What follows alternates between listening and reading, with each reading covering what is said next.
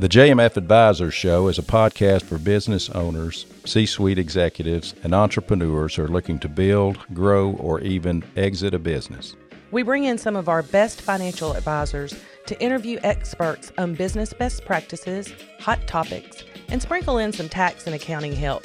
If you're a business owner, startup founder, CFO, or just starting your side hustle, this podcast is for you.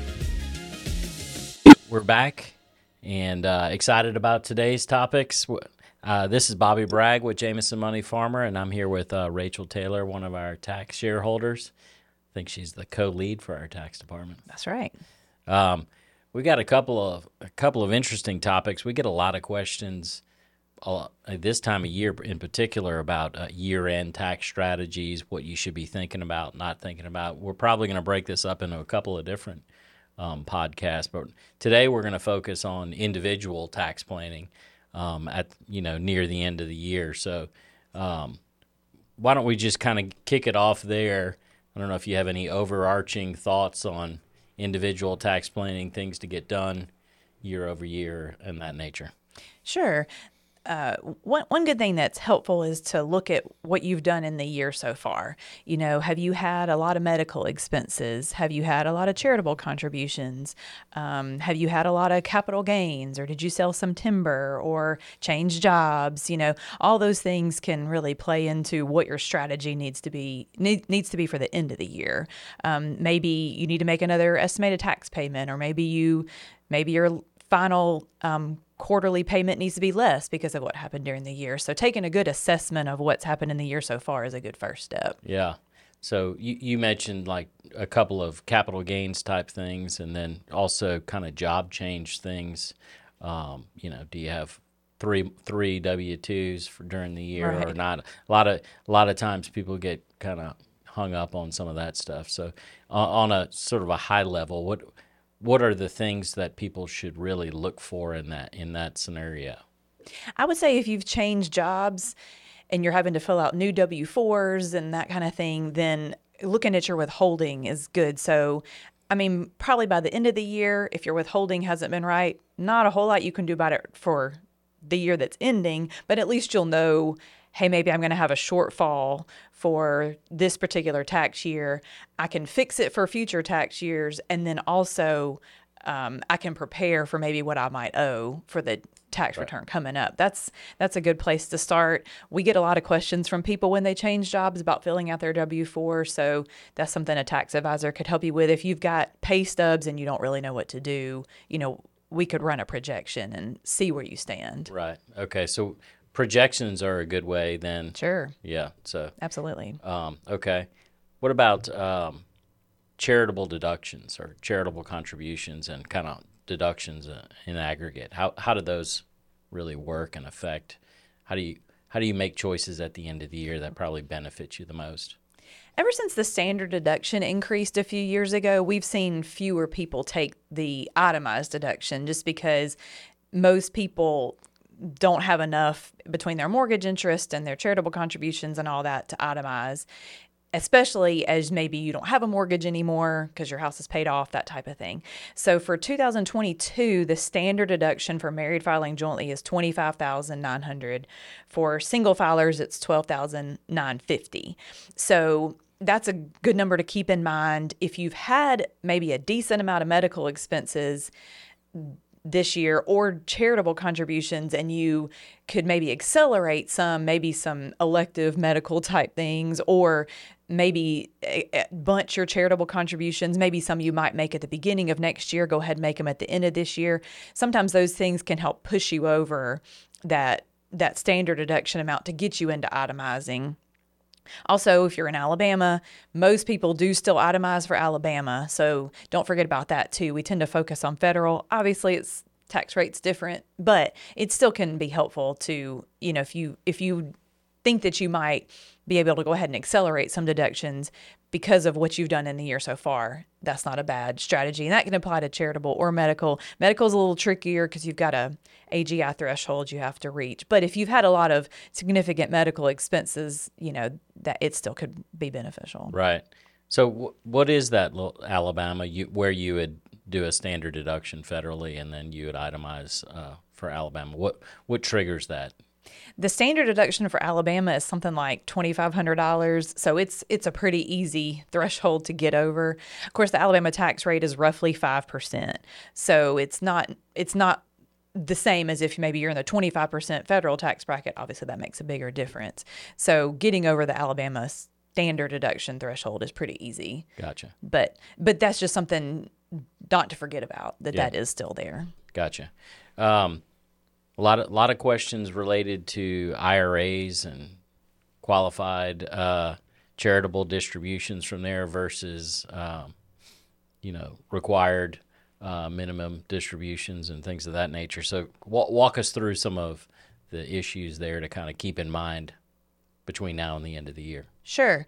So in 2020, um, a lot of people were elected not to receive their required minimum distribution. That was a CARES Act provision. So that's, you know, that was a nice break for people who did not need to take their distribution just for living expenses and that kind of thing. So, but going forward, 2021, 2022, going forward, if you are of a, of a certain age, um, then you are required to go ahead and take your required minimum distribution. Some people count on that for their retirement income. They're going to take it regardless. Other people may find themselves where maybe I don't need that distribution for this year. Maybe there's something else I could do to help save some tax. So this fits back into the standard deduction conversation of maybe you're retired, maybe you're taking your required minimum distributions and you're also taking the standard deduction. So if you give $10,000 to your church, it may not increase your deduction in any way just because you're already at that standard deduction amount. So a good strategy is to instead of if you've got an IRA that you're taking a required minimum distribution from, instead of writing a check to the church for $10,000, you can have that $10,000 sent straight from your IRA to the church. It still counts as your required minimum distribution, so it meets that that legal that tax requirement that you take that distribution, but the benefit is it's not taxable to you. You don't get a, de- a charitable deduction for it, but it's also not taxable income. So in a way, it's it's like being able to take that charitable contribution even if you take the standard deduction. And the trick is you can't take the cash from your IRA personally and then write a check to the church. That doesn't count. It would have to go straight from your IRA to the it doesn't have to be the church, but just a, a charitable organization. That's just an example. So you would need to contact your IRA custodian, make sure that you give them instructions. I would say they're probably very accustomed to this. They probably have a form. It's probably really simple, and they just make this the um, the check straight out to whatever organization, whatever amount, and then you don't have to give your entire uh, required minimum distribution to that organization. You can split it. You can you can take part. You can give that giveaway part, and then you can actually do that up to a hundred thousand dollars out of your IRA. So, I don't. I've not seen that maximum amount particularly often, but Yeah. I have seen it where that really this strategy really does save people some money. So if you've already taken your RMD for this year, then you know that's a good thing to think about for next year. If you haven't and you still need to by the end of the year, but you don't really need the money necessarily, this is a good way to to do your end of year charitable giving while also helping yourself out Right. on the tax side. So somewhere between, you know, a bunching strategy. Right. you, you can kind of layer these things on Sure. top of one another. Yeah. That's right. Okay. That's right. Um, and j- we we touched on uh, RMDs a Mm-hmm. little bit, and I know there were some changes around that in the uh, the CARES Act in 2020. Mm-hmm. Um, can you just kind of hit those on a high note for for everyone out there? How that changed? Yeah, we all got used to age 70 and a half. Once you got to age 70 and a half, then you had to start taking your required minimum distributions if you had not already. You can do it once you get to 59 and a half without penalty. Um, except for certain, there's always exceptions, you know. Uh, so we got we all got used to 70 and a half. It changed to age 72. So meaning if you get to 70 and a half and you're not taking your minimum distributions and you're not don't need to, don't want to, you can wait till 72. So that's a that's a nice change. Gotcha. Mm-hmm. Okay, great. Any other um, things in your mind for individual tax planning before the end of the year? Yeah, there are a couple more things. If you've got um, investment portfolios, it's a good idea to look at that and see what kind of activity is taking place as far as maybe sales, uh, capital gain distributions, dividends, that kind of thing, or or even outside that, if you've had timber sales or something other that's triggered some kind of gain, then this is a good time to talk to your um, financial advisor, talk to your tax advisor, and see do I have a lot of capital gains? is this a good time? Does it make sense to maybe harvest some losses? You know, you've got some investments that aren't doing very well. Let's go ahead and take those losses, take that and invest it in something that is doing better.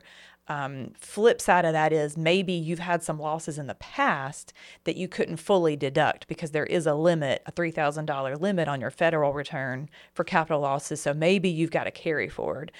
Well, instead of just letting it carry forward using $3,000 a year, maybe you've got an investment over here that you could generate some capital gains, use up that capital loss. So, obviously, those are decisions that you would want to consult with somebody on, but those are can be some good year end strategies. Financial advisors are good at that. They they're used to that kind of thing. So, you know, you can engage with them, see maybe what they say. And then you can also just make year end contributions to other things too. If you've if you're saving for college and you have an Alabama 529 plan, can make a contribution to that by the end of the year. If it's an Alabama plan, you can get the deduction on your Alabama tax return. It doesn't have to be for a dependent. So it doesn't have to be for a dependent child or a dependent relative.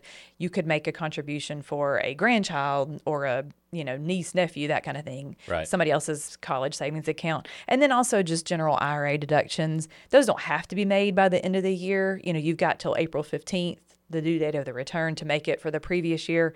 But some people like to just, you know, they kind of get it in their mind like, I'm going to do this by the end of the year, get it done. It can be deductible, um, but even if it's not, you know, still good to save it for retirement. Right. So that's just something to think about at the end of the year, but not a hard and fast deadline. Right. Um, I guess the your just your comment on um, portfolio portfolio realized gains and searching for uh, harvesting tax losses. I guess the other thing we've done another podcast about is uh, the opportunity zones as well. So that's true. Um, you know, if you've got maybe you sold your business, have a large gain, um, an opportunity zone fund investment might be something that will allow you to defer at least initially that uh, that gain as well. So check that podcast out. Uh, that's right. In your podcast feed. um, that's that's me doing my podcast uh, voice. I like it. Yeah. yeah. So, uh, any other uh, any other big things from an individual perspective, um, you know, for planning around this time of year before the end of the tax year that may make sense for folks? I think you'd taken all these things into consideration, along with maybe any other life changes you had. You got married, you got divorced, you had a child, um, a child went to college. You know, if you had any of those kind of major life changes, it'd probably be a good idea to have a projection done. Yeah considering in all those things, maybe this year you can take an education credit for college payments, or maybe this year getting a child tax credit because you've had your first child or adopted a child or that kind of thing. So, all those things, it's hard to it's hard to do all that on pen and paper by yourself. So, especially if you've got somebody you're already working with who is familiar with your situation, this is a great time to get in with them before the end of the year, or at least before the fourth quarter estimated tax payments are due in January. So right. you know where you stand. So you're not shocked when April rolls around. Right. And I guess now's the time of year at the the latter half of the year, fourth quarter of the year, mm-hmm. um, to get those conversations done, so you have time to one make whatever change you might actually make. Absolutely. Versus waiting until March, for example, and some of the things are now off the table. That's right. Um, and then, secondly, your tax provider would be uh, have more time to think through uh, yes. some of those planning things versus the uh, you know the rush of your tax. Hey, hey, we're just trying to get the tax return done. That's right. And complete to meet the deadline.